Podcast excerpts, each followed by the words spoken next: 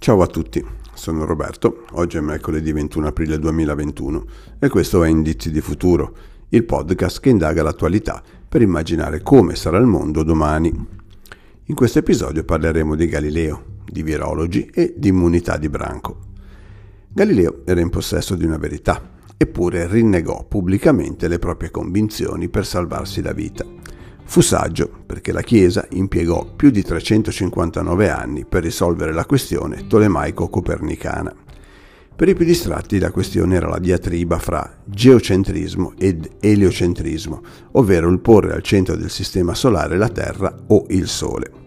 Problema già sfiorato nell'antichità da vari filosofi che mai però ritennero accettabile che fosse la Terra a girare intorno al Sole. Se per Galileo attendere così tanto tempo sarebbe stato impossibile, noi, invece, non dovremmo essere così pazienti per scoprire chi, fra tutti i virologi, era in possesso della verità nel momento in cui ha fatto le proprie affermazioni. Ma anche chi non ha indovinato non dovrà abbiurare in pubblico come è toccato a molti capi di Stato che avevano pensato di combattere il virus attraverso l'immunità di gruppo, come è accaduto ad esempio con il leader britannico, che tornato poi sui propri passi, ha vaccinato senza tregua, dimenticando ciò che aveva affermato. A lui comunque grande onore perché solo gli stolti non cambiano idea.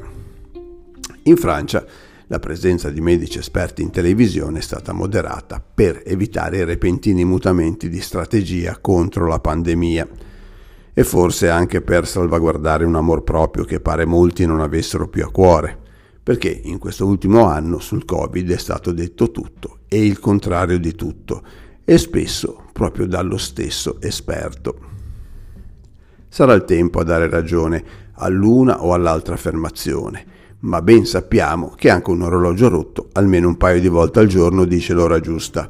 E così magari accadrà anche con quanto promesso da un virologo o da un altro, che prima o poi vedranno arrivare il loro momento.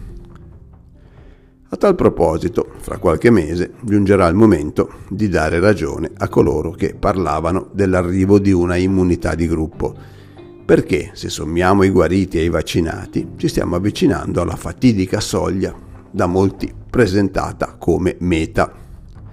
Ma vediamo di cosa si tratta.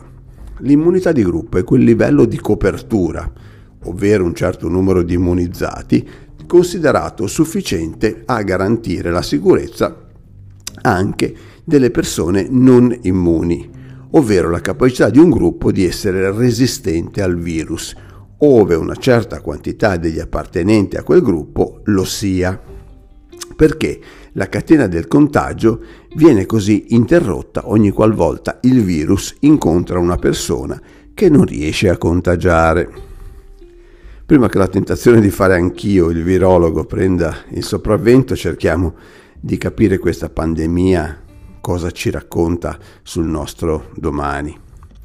Oltre al fatto che molti hanno imparato a fare il pane in casa, a comprare su Amazon, a usare Zoom e Skype, a guardare una serie su Netflix e ad apprezzare la propria abitazione, direi che abbiamo imparato che si può lavorare anche senza stringerci la mano e che attraverso la tecnologia tutto prima è più difficile, per poi diventare più facile e che è sufficiente lavorare un po' meno per fare le stesse cose che facevamo prima.